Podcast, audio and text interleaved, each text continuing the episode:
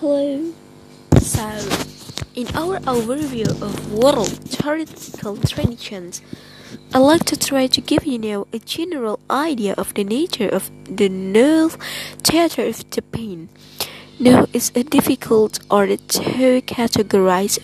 Really, it could be described, I guess, a sort of stylized symbolic drama which is rooted in based on song and dance and which was formalized some 600 years ago.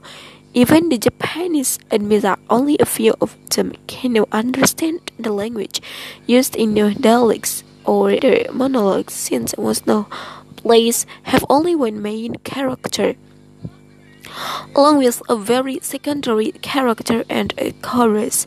The main actor wears one of the very distinctive character masks that some of you may have seen illustrated.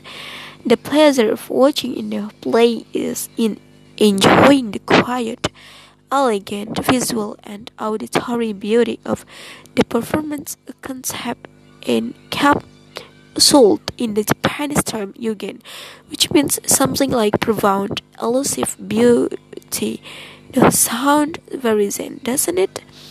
The dramas are played on a single square platform with a single painted pine tree in the background.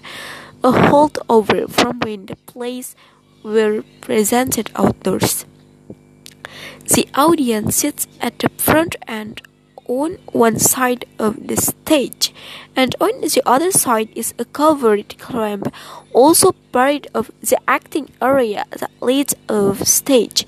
This ramp symbolizes the transition between the real world and the spiritual world.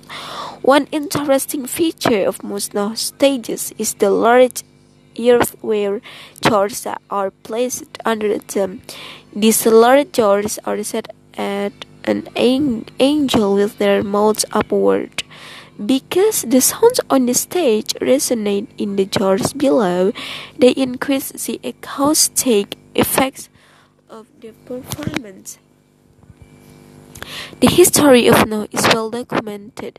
Sangaku, a whole trope of entertainment arts, acrobatics, magic, song and dance, juggling, etc Arrived from China in the 8th century, they were often performed at shrines and festivals and became very popular with the common people.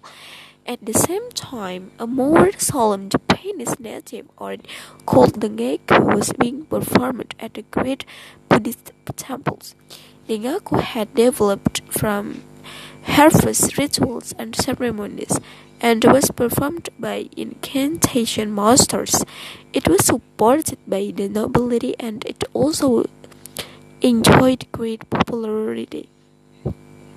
These two independent, very different kinds of performance were brought together in the 14th century during Japan's Muromachi period by Father Ensign, Kanami, and Zeami, two great theoretical geniuses. They were directors, actors, playwrights, and theoreticians.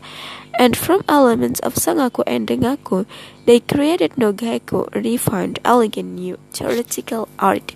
In much the same form as we see it today, this was the great period of creativity and imaginative crowd in Noh. Incredibly, some of Zeami's notebooks still remain in existence. It's like having Chaucer's or Shakespeare's personal notes still available to us.